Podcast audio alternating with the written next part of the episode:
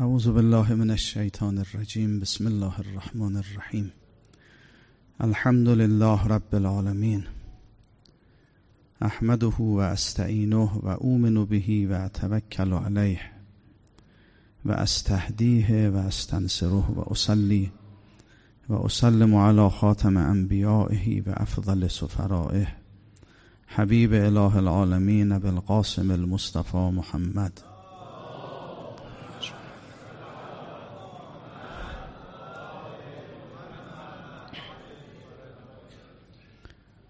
و على اهل بیته الطیبین الطاهرین المعصومین الهداة المهدیین سیما بقیت الله فی الارضین ارواحنا لتراب مقدمه الفداء واللعنة على اعدائهم اجمعین اللهم كل ولیك الحجة ابن الحسن.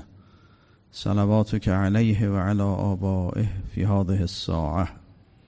وفي كل ساعة وليا وحافظا مقائدا و ناصرا و دلیلا و عینا حتی تسکنه ارضک طوعا و تمتعه فیها طویلا اللهم صل علیه صلاة لا غایت لعددها ولا نهایت لمددها ولا نفاد لعمدها. خدای متعال مجلس ما رو مورد رضایت امام زمان ارواح نافداه قرار بدهد. قلوب ما رو با معرفت و محبت حضرت نورانی بفرماید. به برکت صلوات بر محمد و آل محمد.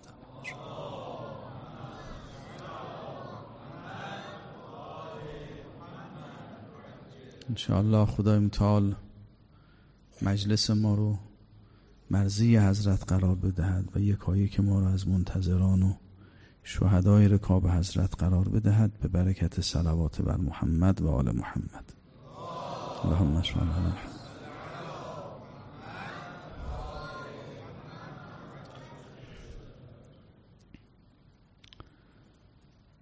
عرض کردیم که خدای متعال بر محور دو جریان امامت یعنی امامت ائمه هدا ائمه حق در مقابل امامت ائمه زلال. ائمه که به تعبیر قرآن یهدون به امرنا مردم رو امت خودشون رو هدایت می‌کنن. وسیله هدایتشون هم امر الهی است. فرمان خدا در دست اونهاست به اون امر امت رو هدایت می‌کنن در مقابل ائمه که یدعون الی النار دعوت به آتش می‌کنند. ائمه زلالند. امت خودشون رو در حیرت و زلال می‌برند. برای این دو امام دو تا امت خدای متعال قرار میده. دو تا عالم براشون خلق می‌کنه. دو تا محیط براشون خلق می‌کنه که یکی محیط حیات دنیاست و دیگری محیط حیات آخره و هر دو هم از عالم عرض شروع میشه. مهم اینه که تو همین عالم عرض که ما هستیم دو تا عالم شکل می‌گیره. یکی حیات دنیا یکی حیات آخره دو تا زندگی است بر محور دو تا امام دو تا امته دو تا زندگی است دو تا عالمه. حالا خصوصیات این دو تا عالم رو عرض کنیم بعضیاشو گفتگو می کردیم یکی از خصوصیات این دو تا عالم صفاتی است که در بین این امت وجود داره. صفات امت انبیا صفات کسانی که اهل حیات الاخره هستند اون صفاتی که در حیات الاخره کار می‌کنه غیر از اون اوصاف و صفاتی است که در حیات دنیا کار می‌کنه. اونا هم یه اوصافی دارن یه خلقیاتی دارن اخلاقی دارن اینها هم اوصاف و اخلاقی دارن. حالا تعبیر اخلاق هم دقیق نیست. اوصافشون با هم دیگه متفاوته. این مطلب رو در روایات ما در آیات قرآن مکرر بهش پرداخته. یکی دو مورد رو من اشاره می‌کنم فقط. حالا تفصیلش در جای خودش. این حدیث نورانی که مکرر تقدیم شده حدیث عقل و جهل از امام صادق علیه السلام. از این زاویه اگر مطالعه کنیم ساخت امت انبیا رو با امت حول فرائنه نشون میده که تفاوتش چیست.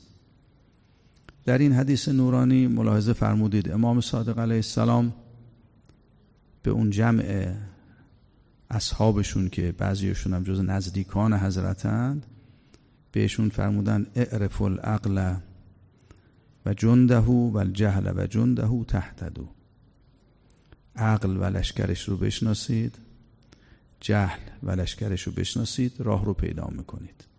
هدایت میشید. اگه دنبال هدایتید اعرف العقل و جنده و الجهل و جنده عقل و لشکرش و جهل و لشکرش رو بشناسید تحتدو هدایت میشید راه پیدا می‌کنید.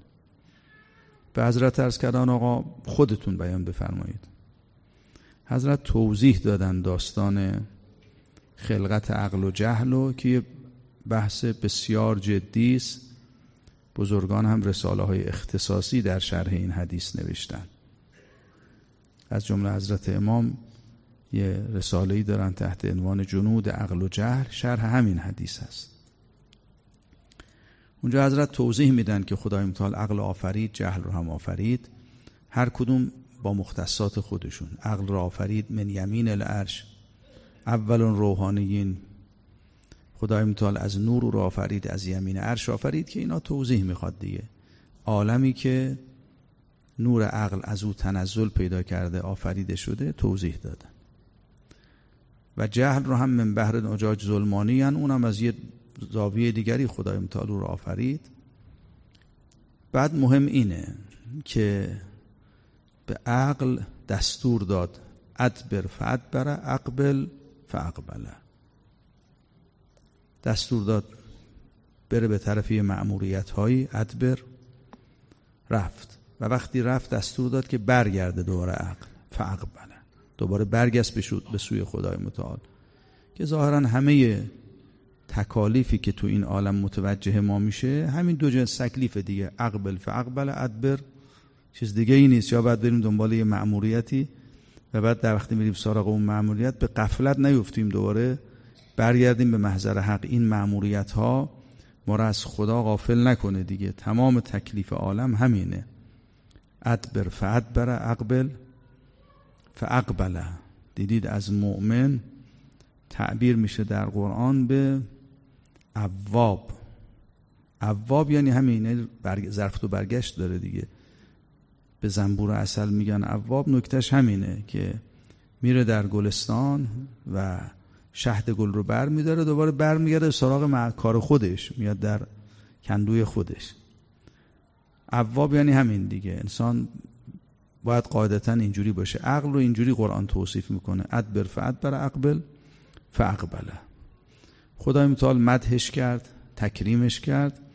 در روایت دارم وقت خدا متعال جهل رو آفرید به او دستور داد ادبر پی کاری بره رفت. اقبل فلم یقبل. دیگه رفت و برنگشت رفت اون باله خوشش آمد و ماند همونجا. اینجوریه دیگه رفته سراغ دنیا و بعد مونده در دنیا. ما هم همطوری هستیم. تو دنیا واقعا اینجوریه دیگه. ما میریم به طرف یه معمولیت هایی باید مواظب باشیم که جلوه های دنیا ما رو نگیره ما رو جدا نکنه از اون قایت اصلی و هدف اصلیمون. خدای متعال رو لعنش کرد و فرمود که تو استکبار کردی. شعن تو نبود که برای خودت حساب و کتاب مستقلی باز کنی نقشه مستقلی بریزی. برای خودت طرح مستقلی داشته باشی. یعنی دنبال برنامه خدا نیست دنبال کار خودشه دیگه. فرق عقل و جهل اینه. حالا اساس خلقتشون با هم متفاوته. فرقش اینه که عقل در مقام طاعت و بندگی خداست. برنامه الهی طرح الهی رو اعمال می‌کنه در زندگی خودش در حیات خودش. مقید به اون طرحه. جهل اینجوری نیست. جهل مقید به برنامه خودشه. اون برنامه رو نمی برای خودش طرحی داره نقشه ای داره. می‌خواد رو جلو ببره. کاری با طرح خدا نداره. برنامه الهی براش مهم نیست. خدای متعال رو لعن کرد و از محیط رحمتش دور کرد. پس ببینید عقل در محیط طاعت و در محیط رحمت کارش تواضع و بندگی و با امر خدا حرکت کردن در عالم و تمام اقبال و ادبارش بر اساس امر خداست. جهل اینجوری نیست. اونم یه مخلوقی است برای خودش. ظرفیتی داره. اون هم می‌تونست بندگی بکند ولی این کار رو نکرد. دنبال طرح خودشه دنبال نقشه خودشه. شیطان همینجوریه دیگه. خدای متعال بر او یه برنامه ای داشت. به او فرمود بعد سجده کنی بر آدم. از این مسیر باید حرکت کنی تو عالم. برای خودش طرح دیگری ریخت دیگه. گفت من از این راه نمیام. اگه خودم امام نشم بلدم چه کار کنم دیگه. خودم امامت می‌کنم امت درست می‌کنم. بنی آدمم از دستتون می‌گیرم می‌برم اونجایی که خودم می‌خوام. حرفش به خدای متعال همین بود دیگه. گفت یا من امام باشم از طریق من همه بیان بندگی کنن یا اگر منو در مقام بندگی امام قرار نمیده پیش روی مؤمنین قرار نمیدی من میرم کار خودم رو می‌کنم و این راه رو هم بر مؤمنین میبندم. لعقدن لهم صراطک المستقیم. همه رو بنده خودم می‌کنم برده خودم. پس ببینید فرق عقل و جهل اینه. عقل با اینکه عقل است دیگه. همه فهم اونجاست در مقام طاعت و بندگی و خضوع استکبار نمی‌کنه. برای خودش طرحی در مقابل طرح خدا حرفی در مقابل حرف خدا متعال نداره. جهل اینجوری نیست. یه موجودی است و فرمان خدا تو عالم راه نمیره. برای خودش حساب و کتاب در مقابل خدا باز می‌کنه. ببینید شیطان همینطوری هم از حرفشو شنیدید دیگه. به خدای متعال عرضه میدارد که انا خیر من خلقتنی من نار و خلق. لم اکن لس شده. خدا میفرماد سجده کن. راه اینه. خدای متعالی امتحان سنگین گرفته دیگه. خیلی امتحان سنگینه. امتحانی که از جهل گرفته همون امتحانی است که از ملائکه گرفته. امتحان شیطان. آدم رو از گل آفریده اونم گلی که گل کهنه نمی‌دونم تبدیل به خوش شده یه مراحلی رو طی کرده شده گل کوزگری جلوی چشم خود ملائکه. از این آدم رو آفرید. بعدم مدتی به پیش روی ملائکه افتاده بود. بعد درش دمید. فاذا نفخت فیه من روحی فقط او این روح که مسجود ملائکه بود این روحی که خدای متعال او رو اعظم از ملائکه قرار داده همه بعد برش سجده کنن. این در حضرت آدم دمیده شد. حالا گفتن سجده کنید. خدای متعال می‌فهمد که باطن این امر برای ملائکه پوشیده بود. خیلی امر عجیبی هم است خب خدای متعال بهشون دستور داده فاذا نفخت فیه من روحی اون موقع سجده کنید. اما در اونها هم نمی‌دونستن باطن کار چیه. ولی خدا فرمود سجده کن سجده کردن با اینکه در جلوی چشم خودشون این جسمی که زنده شد من همه این مسنون از یه گلی که سالها مونده بود و تحولاتی توش جلو چشم خودشون از او آفرید. ولی سجده کردن.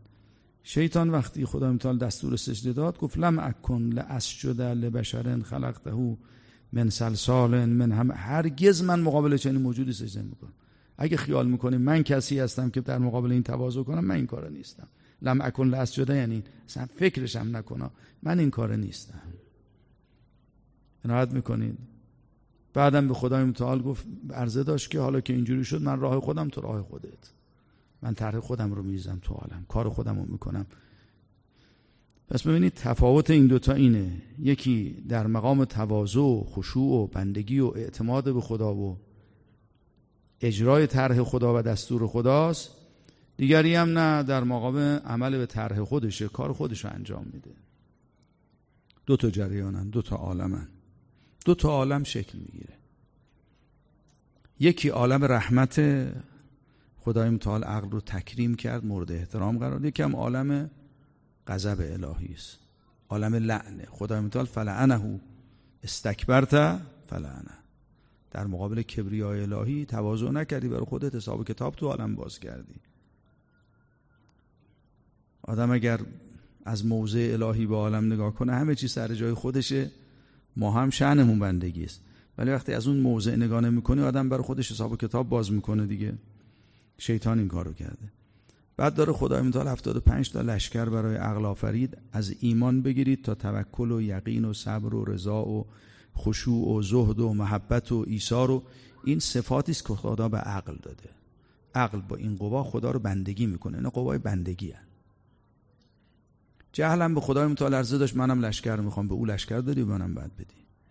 پیداست با این لشکر یه کاری تو عالم انجام میده عقل.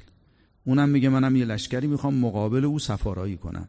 با هم درگیر بشیم دو تا کارن من کارو خودم اون کارو.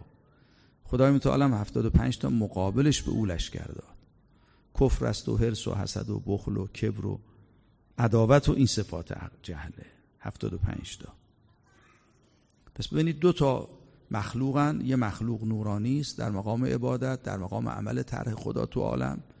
قوا و امکانات و لشکری خدا بهش داده که خیلی مهمه. اگر آدم توجه کنه این لشکر لشکر بسیار مهمی است. با همینها عالم راه میره. کما اینکه لشکر شیطان هم همینطوره. شیطان یه بخل میدمه یه جامعه بخیل میشن حسد میدمه یه جامعه حسود درست میشه. اینو کردید؟ وجود مقدس نبی اکرم همینجوری است. نفس رحمانیشون می‌خوره به یه امتی میشن اهل توکل اهل یقین اهل رضا اهل صبر. با این قوا تو عالم میشه کار کنی با یقین و توکل و رضا و صبر و دو تا امت درست میشه. عنایت کردین؟ خدا امتحال یه لشکر به عقل داده یه لشکر به جهل. پس دستبندی تو عالم اینطوریه. یکی بر محور عقله یکی بر محور جهله. عقل عالمش عالم نوره عالم هدایت عالم بندگی است عالم عمل به امر خداست اجرای امر الهیه. امکاناتی هم که خدای متعال بهش داده از این جنسه.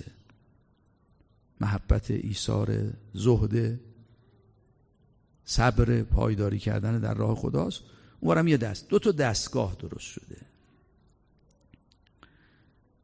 حول این دوتا عقل و جهل دو تا جریان تو عالم دو تا به تعبیر حالا غیر دق دو تا امت شکل می‌گیره. عقل میشه امام یه امت جهل میشه امام یک امت. حالا بزرگان بحث کردن که این عقل چیه؟ معمولا میگن عقل وجود مقدس نبی اکرم هستن. این روایت ناظر به حضرت خل البته مرتبه از مراتب خلقت حضرته. چون این مرتبه که گفته شده این مرتبه نازله خلقت وجود مقدسشون هست. و جهل هم شیطانه. به قول آقا میگن ابلیس الابالسه رئیس شیاطین شیطان انس یا جن حالا خودتون پیدا کنید. دشمن اصلی حضرته. یکی استکبار می‌کنه یکی طاعت. یکی محیطش محیط رحمت رحمت خدا رو بس میده تو عالم. یکی محیط محیط لعن لعن و گسترش میده. هر کی با او حرکت کنه معلومونه هر کی با حضرت حرکت کنه تحت محیط رحمت خداست. یکی خضوع و بندگی است یکی استکبار و شیطنت و برای خود حساب و کتاب باز کردن و دنبال حوث خود و هدف خود بودن و این دو تا جهانه دیگه دو تا امت می‌سازن. ما چجوری می‌تونیم ملحق به یکی از این دو امت بشیم؟ حضرت فرمود که اگر می‌خواید شما همه قوای عقل درتون پیدا بشه همه این صفات در شما بیاد کامل بشه صفاتتون همه امکاناتی که باش میشه بندگی کنی لشکر بندگی در شما کامل بشه عبادتتون کامل بشه باید غیر از این که تولی به وجود مقدس نبی اکرم دارید و متمسک به او هستید باید از جهل هم پاک بشید. هیچ آمیختگی بین شما و این عالم نباید باشه. تا این آمیختگی هست صفات عقل درتون کامل نمیشه. حالا من اینو ترجمه کنم. از این روایت نورانی استفاده میشه که تمام صفات کمال رو خدا برای نبی اکرم آفریده. و تمام صفات شیطنت و صفات رزیله و اوصافی که باش استکبار و تغیان تو عالم میشه اینا رو هم برای شیطان آفریده. برای ابلیس اون دشمن حضرت آفریده. دو تا عالمه. ما چه کاره ایم ما هم خدای متعال خلق کرده. حالا عوالم قبلمون بمونه می‌تونیم ملحق به نبی اکرم بشیم می‌تونیم ملحق به شیطان بشیم. اونهایی که ملحق به حضرت میشن با اونهایی که ملحق به شیطان میشن دو تا جریان میشه. یه عده میرن به سمت استکبار یه عده میرن به سمت طاعت. روح رسیدن به این صفات کریمه و این قوا طاعت خداست.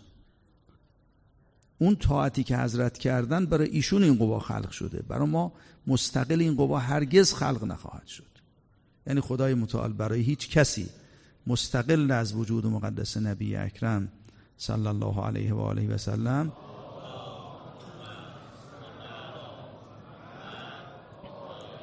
صفت ایمان و یقین و صبر و زهد و توکل اینا رو خلق نمی‌کنه. اینا رو خدای متعال برای حضرت خلق کرده نه برای ما. ما باید در مقابل خدای متعال خضوع کنیم و به این وجود مقدس متمسک باشیم متولی باشیم معتصم به ایشون باشیم تا این صفات حضرت در ما ظهور کنه. مثل خورشیدی که میتابه حضرت میتابه اشعه های وجودش قوای حضرت صفات نورانیشون در وجود مؤمن میاد. در هر مؤمنی یه شعایی از عقل هست. ولی کی عقلش کامل میشه؟ کی اون صفات به نحو تمام درش ظهور پیدا می‌کنه؟ فرمود دو کار باید بکنه. باید اول متمسک به نبی اکرم باشه بعدم مواظب باشه از دستگاه شیطان و جهل فاصله بگیره. هیچ یک از قوای شیطان و صفات شیطان در اون نباشه. تبری همینه که میگن تبری بجویید چون اگه تبری انسان نجویه شیطان نفوذ می‌کنه رسوخ می‌کنه صفات خودشو میفرسته لشکر خودشو میفرسته که مملکت ما رو فتح کنه. حضرت می‌خواد مملکت ما رو آباد کنه ما رو عبد کنه صفات حمیده در ما تجلی کنه. از صفات خودش در ما میدم حضرت. از روح خودش در ما میدم حضرت. روح خودش رو در ما نازل می‌کنه. شیطان هم می‌خواد ما رو از دایره بندگی ببره بیرون دور خودش جمع کنه.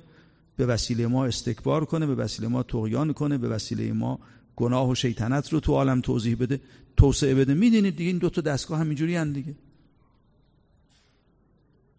مملکت وجود ما بین این دو تا امامه. می شود برید به سمت این امام اون امام حق در وجود شما میدمه روح خودش رو. ملحق میشید. ارواح حکم فل ارواح میشه برید به طرف امام جهل. او هم شیطنت و ملعنت و ظلمت خودش رو نازل می‌کنه. آدم کم کم میشه یه شیطانکی دیگه. به تعبیر امیرالمومنین ارواح نافدا اونایی که با شیطان حرکت می‌کنن اتخذ الشیطان ملاکا. شیطان هم و اتخذهم له اشراکا. اونا رو می‌کنه دام خودش. یعنی آدم میشه دام شیطان. قوای شیطان در ظهور پیدا می‌کنه. همه قواش دام شیطانن. دیگران رو به دام میاندازه. فتخذهم له اشراکا آدم میشه شرک شیطان. دام مؤمن طریق رحمت نبی اکرمه. کسی هم اون طرف رفت میشه طریق ملعنت و شیطنت و دامی میشه برای شیطان. بعد از رد توضیح دادن باز و فرخ فی صدورهم و دب و درجه فی حجورهم.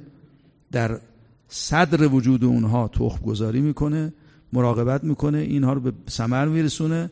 وقتی حاصلش به دست آمد اینا رو بر سر قوای این آدم میشونه. وقتی با انسان راه رفتی این کار سر انسان میاره. بر سر چشم و گوش و زبان انسان قوای خودشو مسلط می‌کنه. وقت فنظر به اعینهم و نطق به السنتهم. با زبان آدم حرف می‌زنه دیگران زمین گیر می‌کنه. با چشم آدم می‌بینه آدم میشه آدم میشه جاسوس شیطان دیدبان شیطان سخنگوی شیطان. ما بین این دو هستیم. حالا البته ارز کردم بحث خلقت عوالم و اینکه چجوری اینها شکل گره اون توضیحش بمونه. ولی اجمالا ما بر سر این دو راهیم. میشه انسان با عقل حرکت کنه تو عالم با امام رحمت حرکت کنه. از قوای او برخوردار بشه شعاع وجود او در انسان بیفته. با نور او در عالم حرکت کنه. میشودم در وادی جهل قرار بگیره با ظلمات او قوتور بشه در ظلمات او. صفات او درش ظاهر بشه. صفات شیطنت ملعنت هرس حسد بخل تکبر. این دوتا امام دوتا امت اینجوری می‌سازن. حیات دنیا حیات این صفاته. حیات این امامه. این امام هم امداد می‌کنن. اگر یه عده بخوان به طرف او برن خدای متعال به قهر جلوی کسی رو نمی‌گیره. راه بازه. شیطان اون موضوعی که رجز میخون گفت همه رو جهنمی می‌کنم. لعقودن لهم صراطکم لعقوینهم اجمعین. خدا متعال فرمود منم لان جهنم منک و من من, من تبعک منهم اجمعین. جهنم رو از خودت از قوای خودت و هر کی تابع تو بشه پر می‌کنم. دو تا عالمه می‌خواد بری جهنم می‌خواد بری بهش. عنایت کردید. عالم ارز کنم حیات الاخره اون دنیایی که برای حضرت خلق میشه دنیایی است که این صفات درش کار می‌کنه.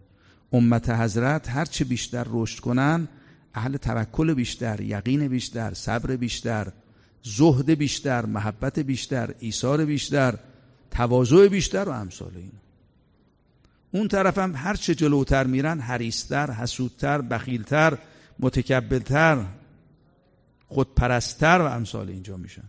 دو تا دستگاه انسان می‌تونه بین این دو تا دستگاه عمل کنه. اگر کسی بخواد تو وادی عقل بیاد و عقل درش کامل بشه با همه قوای عقل با همه نورانیت عقل در عالم بندگی بکنه باید هم کاملا متمسک به نبی اکرم باشد صلی الله علیه و آله و سلم و کاملا هم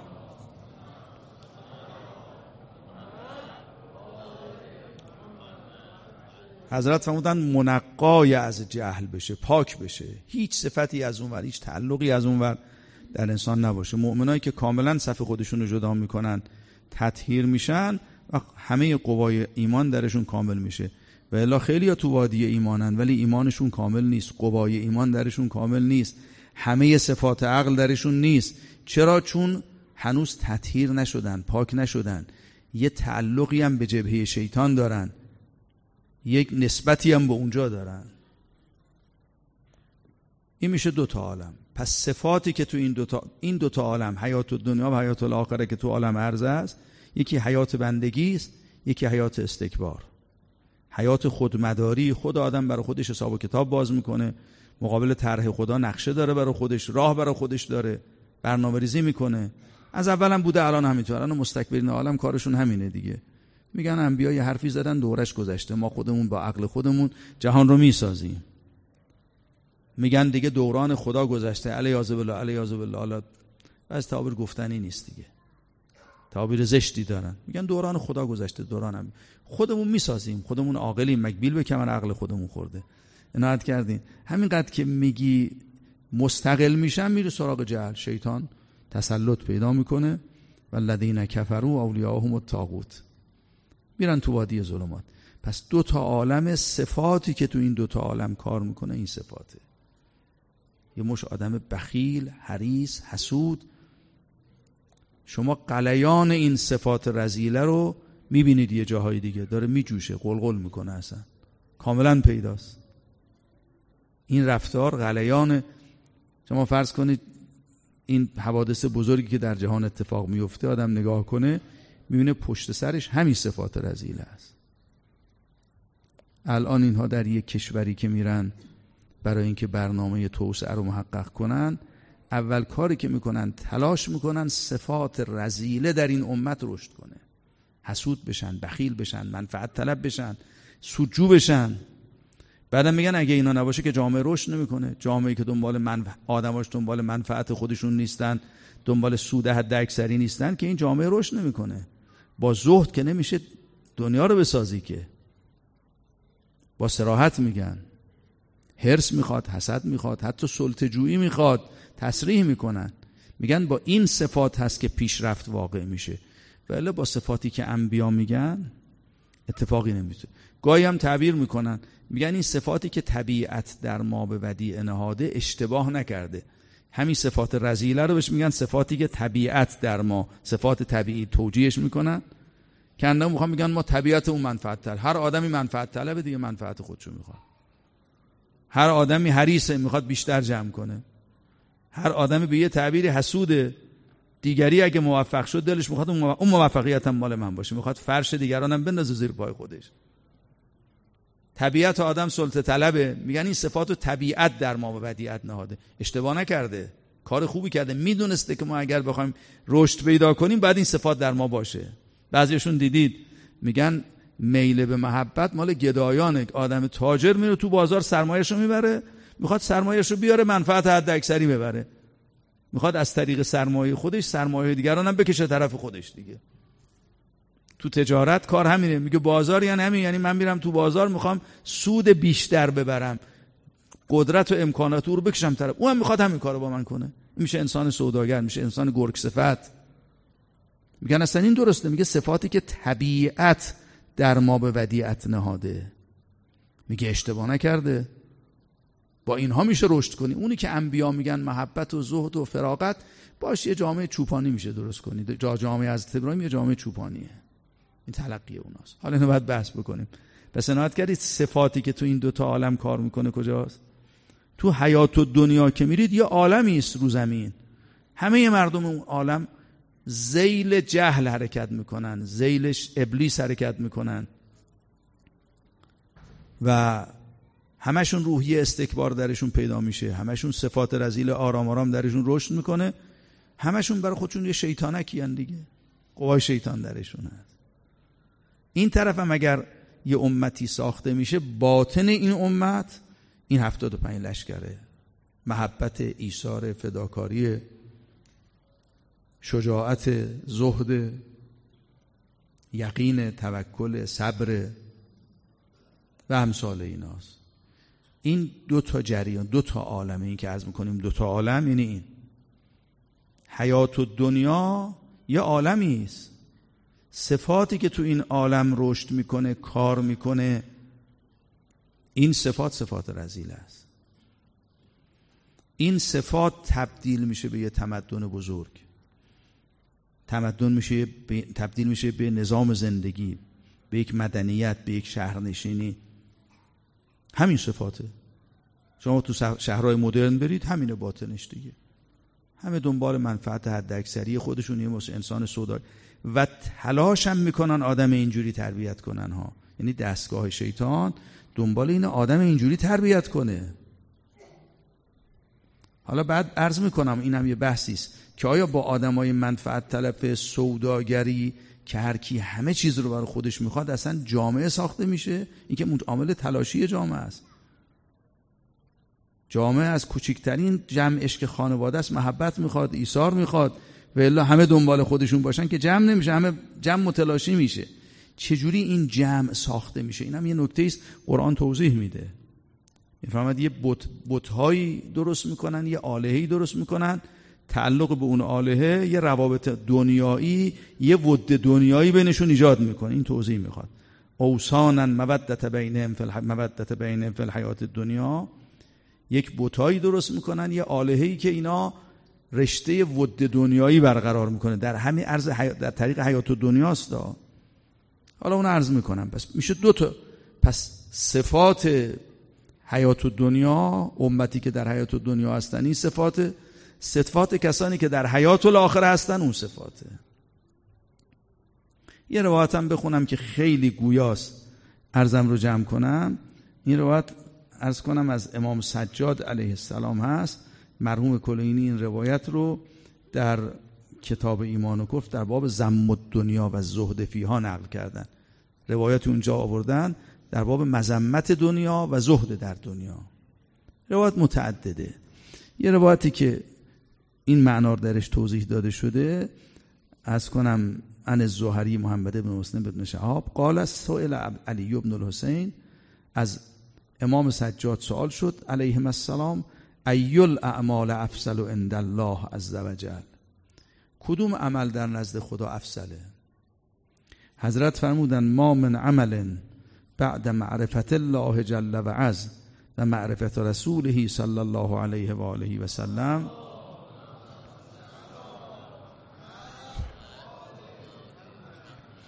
هیچ عملی در نزد خدای متعال بعد معرفت بعد از توحید و پذیرش طرح رسالت وجود مقدس نبی اکرم که پیداست ادامش هم طرح ولایت و امامتی است که حضرت آوردن. بعد از ایمان به خدا و رسول و معرفت الله و رسول افضل من بغض دنیا بالاتر از بغض دنیا نیست. مؤمن باید نسبت به دنیا مبغوض باشه. خب آدم به ذهنش میاد یعنی چی؟ نمی‌خوایم تو این دنیا زندگی کنیم؟ یعنی چی بغض دنیا؟ حضرت اینو توضیح میدن. می‌فهمند که و ان لذالک لشعبا کثیره و للمعاصی شعبا. دنیا شعبی داره معاصی هم شعبی داره. شعب دنیا همون شعب معاصیه. بغض دنیا یعنی بغض به اینها. بعد حضرت توضیح دادن. و موندن فاول ما اسی الله به کبر و هی معصیت و ابلیس حین ابا و استکبر و کان من اول معصیتی که خدا شد یه شعبه دنیا باش درست شد. اون معصیت استکبار بر خداست. پس عالم استکبار عالم دنیاست حیات دنیاست. بغض دنیا یعنی عالم استکبار یا عالمی است دنیایی ساخته میشه. این میشه دنیا بغض دنیا دومیش ولی هرس و هیه معصیت آدم و حوا. هرس دیگه. که حالا حضرت آدم و حوا چی بوده داستانشون؟ ما نمی‌دونیم میگه از آدم که معصوم بودن. حین قال الله عز وجل لهما کلا من حیث شئتما ولا تقربا هذه الشجره فتكونا من الظالمین. از هر کجای این بهشت می‌خواید بخورید تناول کنید به این درخت نزدیک نشید که این نزدیکی به او شما رو به وادی ظلم میکشونه. تکونا من الظالمین. نزدیکش هم نرید. خلاصه فاخذا مالا حاجت به ما الیه چیزی رو برداشتن که احتیاجی بهش نداشتن. ها من نمی‌دونم دیگه راجع به حضرت آدم اینا این حرفا توجیه می‌خواد. نمی‌دونه آدم چی بگه. ولی تو روایت مکرر شده. فدخل ذالک علی ذریت مال یوم القیامه. تا قیامت این در ذریهشون پیدا شد. و ذالک ان اکثر ما یطلب ابن آدم مالا حاجت بهی الیه. بیشتر چیزایی که فرزندان آدم دنبال می‌کنن محتاج بهش نیستن. حالا اون داستان چی بود؟ اون از ازش فقط این روایت از این زاویه می‌خونم ولی اون نکاتش بحث می‌خواد. ثم الحسد. شعبه دیگر معصیت حسده و هی معصیت ابن آدم حیث و حسد اخا فقط معصیت قابیل دیگه. حسادت کرد به برادرش او کش درسته فش... فتشعب من ذالک از این سه حسد و حسد یعنی همین یعنی آدم امکانات دیگران هم می‌خواد به سمت خودش بکشه. دیگری هم یه فرش خوب داره آدم می‌خواد اون فرش هم زیر پای من باشه. همه خوبای چیزای خوب عالم مال من باشه. این میشه حسد. خدای متعال یه تقسیم عادلانه و به حساب کتابی داره می‌کنه. قرآن فرمود اگر ما به کسی چیزی دادیم شما چشمتون چرا چشمتون چرا به اون امکانی است که به او دادیم از خدا بخواید خزائنش دست خداست. به شما هم می‌تونه بده. آدم حسود اینجوریه چون خزائن خدا و تقسیم خدا رو نمی‌بینه در واقع معترض به خداست. می‌خواد کفش دیگران هم پای من باشه نمی‌دونم فرش دیگران هم زیر پای من بیفته. سفره دیگران هم جلو من پهن بشه میز دیگران هم مال من اینجوریه دیگه. مرید دیگران هم دور من جمع بشه. این میشه حسد. فرمود از این کبر و حرس و حسد شعبی ناشی میشه. حب النساء البته حب حرام مقصوده نه حب حلال. اون جز ایمان در روایات داره. حب حرامش حب الریاسه حب الراحه راحت طلبی حب کلام دلش می‌خواد همینطوری حرف بزنه و موقفی داشته باشه دیگه. حب الکلام ریشش اینه که آدم می‌خواد بعض بپاشه و بچینه و دیگران رو مشغول کنه به خودش و حب الکلام دیگه. بعد حب الالوب و سروه می‌خواد موقفه بالاتری داشته باشه می‌خواد امکانات بیشتری داشته باشه. فسرن سبع خصال فاجتمعن کلهن فی حب دنیا عالم دنیا همینه.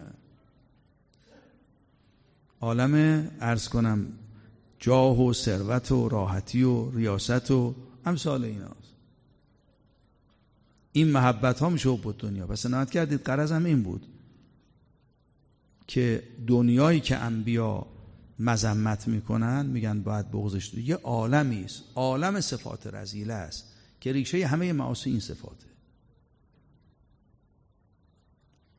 دو تا جهان درست میشه با دو تا صفات.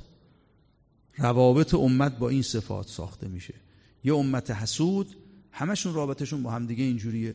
می‌خوان همه امکانات طرف مقابل رو بیان طرف خودشون. حسادت یعنی هرس یعنی می‌خواد هرچی بیشتر خودش جمع کنه. حالا احتیاج داره واقعا نه احتیاج هم نداره. بهش میگی ثروتت چقدر؟ میگه الان میگی یا الان. خب می‌خواد چیکار کنی اینو؟ مردک. برای چهار روز دنیا. عنایت می‌کنه میگه الان میگی یا الان؟ می‌خواد همه امکانات دنیا رو بکش طرف خودش. و قناعت کنید این استثنا نیست. این قاعده است اونجا. آدمایی که تربیت می‌کنن هم اینجوریه. بعدم فیلسوفشون توضیح میده میگه با این صفات است که میشه دنیا رو بسازی. درستم میگه حیات دنیا با این صفات ساخته میشه. یه جنس زندگیه. عالم حسادت و بخل و کبر و ریا و تملق و زورگویی و استکبار. اینم یه عالمی است. اهلی داره برای خودش. اینه که باطن این عالم جهنم است. باطنش هم جهنم. عالم رنج و عذابه. هر آدمی که این صفاتو داره برای دیگران عامل عذابه. آدم اینجوری برای نزدیکترین آدماش هم ایجاد ناامنی می‌کنه. چرا باید در خونت ببندی؟ شب می‌خوای بخوابی شش تا قفل بزنی؟ برای اینکه آدم اینجوری میشن. آدمایی که اهل ایثار و زهد و فداکاری و یقین و تقوا و توکلن مثلا درای خونتون رو باز بذاری شب بخوابید دیگه. نگرانی از هم احساس ناامنی نمی‌کنیم. این که اصل ظهور اصل امنیته یعنی همین دیگه. باطنش میشه میشه رنج عذاب ناامنی. اون طرفش هم باطنش میشه امنیت و آسایش و رفاه و عالم زهد و یقین و تقوا و توکلی. عالمی است. قوایی داره. انسانهای اونجا زندگی می‌کنن امامی داره امتی باش ساخته میشه. تمام روابطش اونجا اصلا هرس نمی‌بینی حسد نمی‌بینی بخل نمی‌بینی کبر نمی‌بینی. اصل ظهور یعنی هم جامعه موعود ما چنین جامعه است دیگه. حول امامی که عقل محض است در مقام طاعت و بندگی قوایی داره. امکاناتی که خدا امتحال بهش داده لشکر که بهش داده یقین و صبر و این اوصاف کمال با اینا داره یه امت می‌سازه. اون طرف هم مقابل او یه دستگاهی شیطان ابلیس با صفات رزیله دو عالم ظلمانه می‌سازه. دو تا جهان درست میشه با دو تا صفات دو تا روابط. آ حیات دنیا یعنی حیات یعنی حیات معاصی حیات صفات رزیله حیات استکبار علی الله. حیات تقیان بر خدای متعال این اوصاف هم اصلش از امامشون نازل میشه. امام متولد می‌کنه امت حقو وجود مقدس نبی اکرم امت خودشون رو متولد می‌کنن تو این عالم. خدا متعال بهشون امداد می‌کنه امکانات میده. عالم ملائکه یه امتی متولد می‌کنن. شیطان هم برای یه امتی می‌سازه برای خودش. فرائنم یه امتی برای خودشون می‌سازن با امداد الهی. این دو تا جهانه. حالا بعضی خصوصیات این دو رو قرآن توضیح داره انشاءالله جلسه به درز می‌کنم. تفاوت امامشون با هم دیگه چیه؟ این امام با اون امام چه تفاوتی داره؟ روابط امت با هم چه تفاوتی داره؟ زیل این صفات رزیله چه روابطی شکل می‌گیره؟ انفاق و احسان و اونورم بخل و اقامه بخل و چیزایی که قرآن ریاب و اینا تو شکل می‌گیره. حالا انشاءالله تقدیم می‌کنم. السلام علیک یا ابا عبدالله.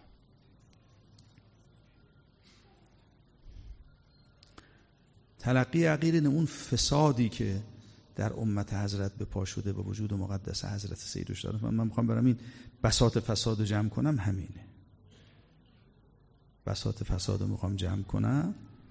یک حیات دنیا به پا کردن. حضرت داشتن حیات الاخره رو میساختن.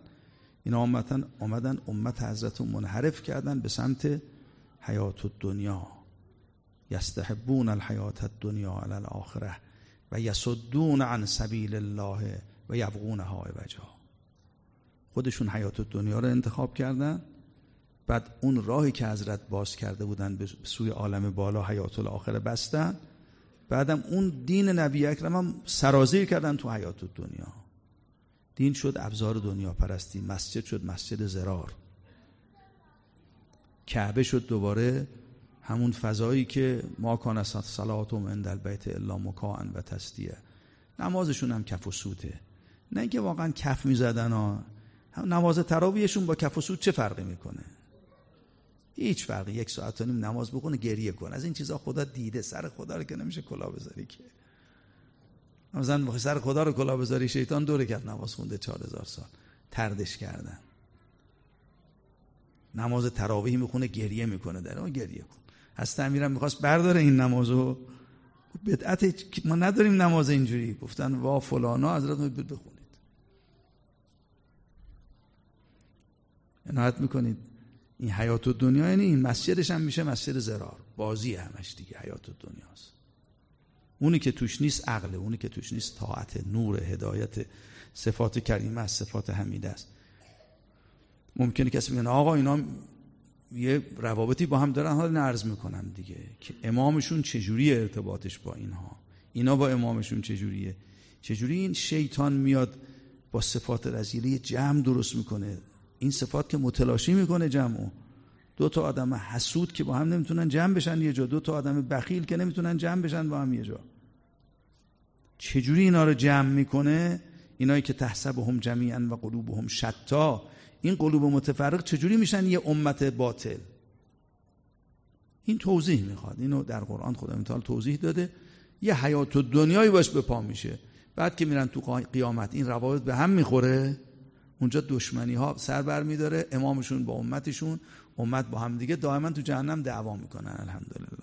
حالا انشاءالله عرض می‌کنم السلام علیک یا ابا عبدالله.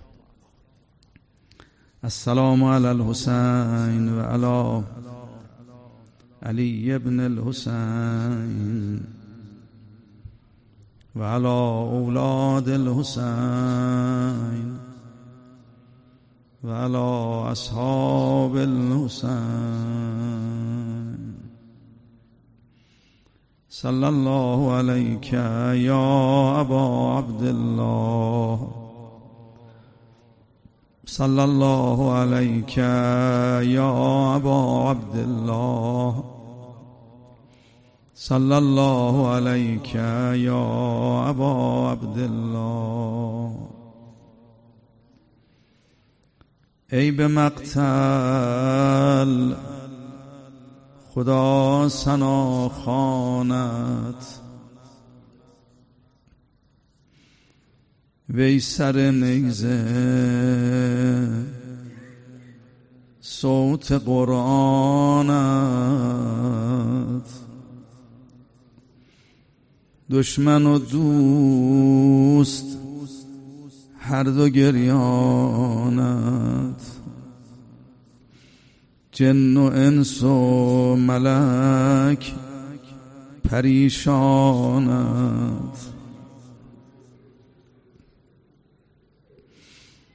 آفرینش محیط احسانت. یه جوری رحمت خدا رو در عالم منتشر کرده. همه عالم وقتی نگاه می‌کنن با آشورا متأثرن متعلمن. همه سر سفره آشورا مهمان هستند اشهد ان دمک سکن الخو سکن فی الخلد. واقشعرت له أذلة العرش وبكت له السماوات السبع والأرضون السبع وما فيهن وما بينهن وما يرى من خلق ربنا وما لا يرى جن و انس و ملک پریشانت آفرینش محیط احسانت. پدر و مادرم به قربانت. حسن تو مصحف خدای مبین. حب تو آب زندگانی دین. جسم تو قطع قطع روی زمین. تو حسینی که جبرئیل امین. آمده گاهوار جنبانت. نفهمیدن چه کردن بر بدن این آقا اسب تاختند.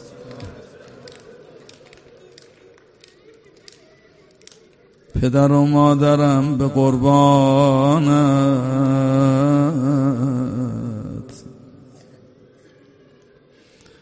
آقا جان دوری از تربت تو مشکل من.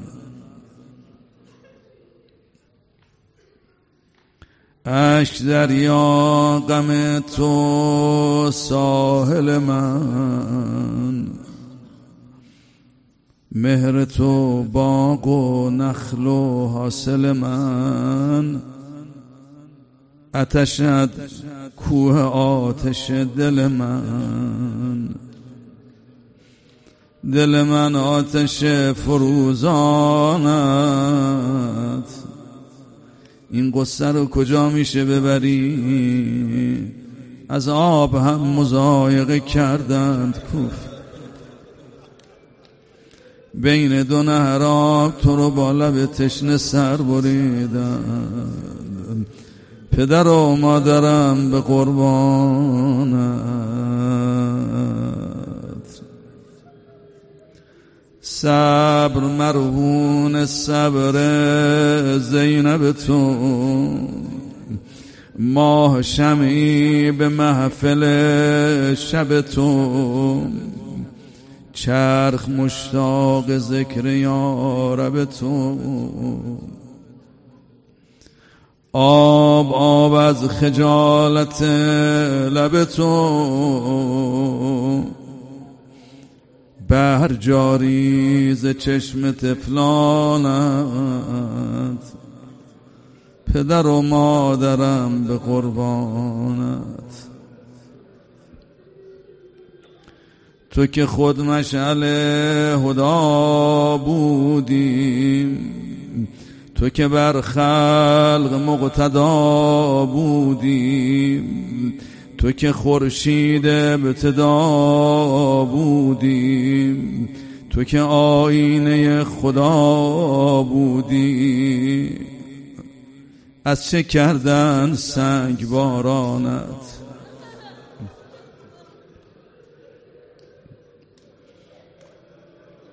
مکرر سنگ بارانش کردن یکی اون لحظه ای که فبق فل یستری حسات خسته بود تشنه بود گرسنه بود قصدار بود ولی مهلتش ندادن دورش رو گرفتن سنگ بارانش کردن.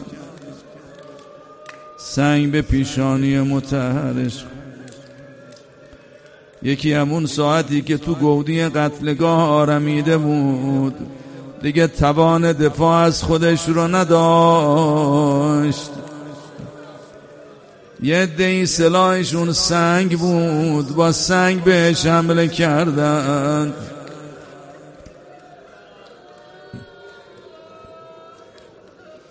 می‌دانید یکی از سلاح جنگی برای کسانی که اسلحه نداشتن سنگ بوده سنگ ها رو میتراشیدن مهیا می‌کردن برای حمله به دشمن.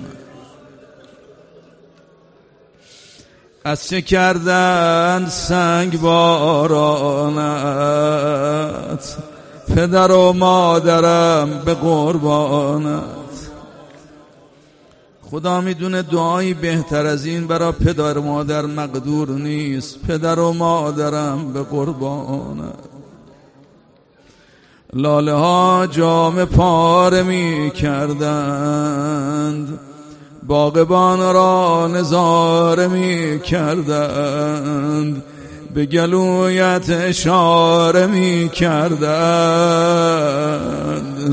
همه با هم شماره می کردند زخمها را به جسم اوریانت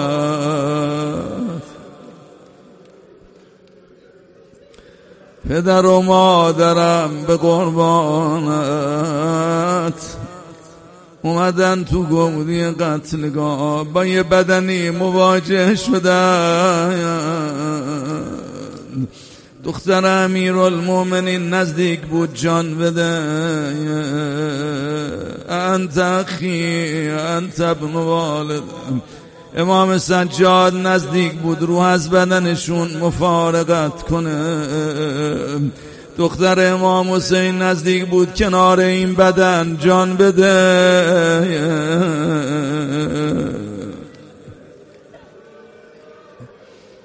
متاسفانه اجازه ندادن لاقل بشینن کنار این بدن اوریان قطع قطعه خوب برای امام حسین ازاداری کنن. بر رخ یاس ها نشان زدند. تایران را در آشیان زدند. به یتیم تو تازیان زدند. خواهرت را در آن میان زدند فجاعدتم من العراب خودشو سپر همه کرد. به جای همه تازیان خود دختر امیر شد خزان لاله های بستانت. پدر و مادرم به قربانت. سنگ غم می بارد. چشم گردون ستاره می بارد. شعله از سنگ خاره می بارد. در غم سر و یاس و ریحانت. پدر و مادرم به قربانت. نشست و گمزی قتلگاه شروع کرد. دختر امیر المؤمنین روز خواندن. یا رسول الله صلی علیک ملیک السما. هادا حسین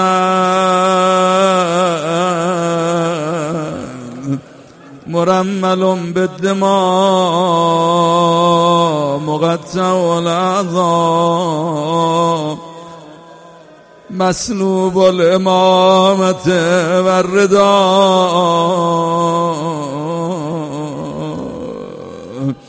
این کشته فتاد به هامون حسین توست. این سید دست و پا زده در خون. حسین توست. این کشتی شکسته به دریای خون که هست زخم از ستاره بر تنش افزون. حسین توست. صلی الله یا ابا عبدالله صلی الله علیک یا ابا عبدالله صلی الله علیک یا ابا عبدالله و رحمت الله و برکاته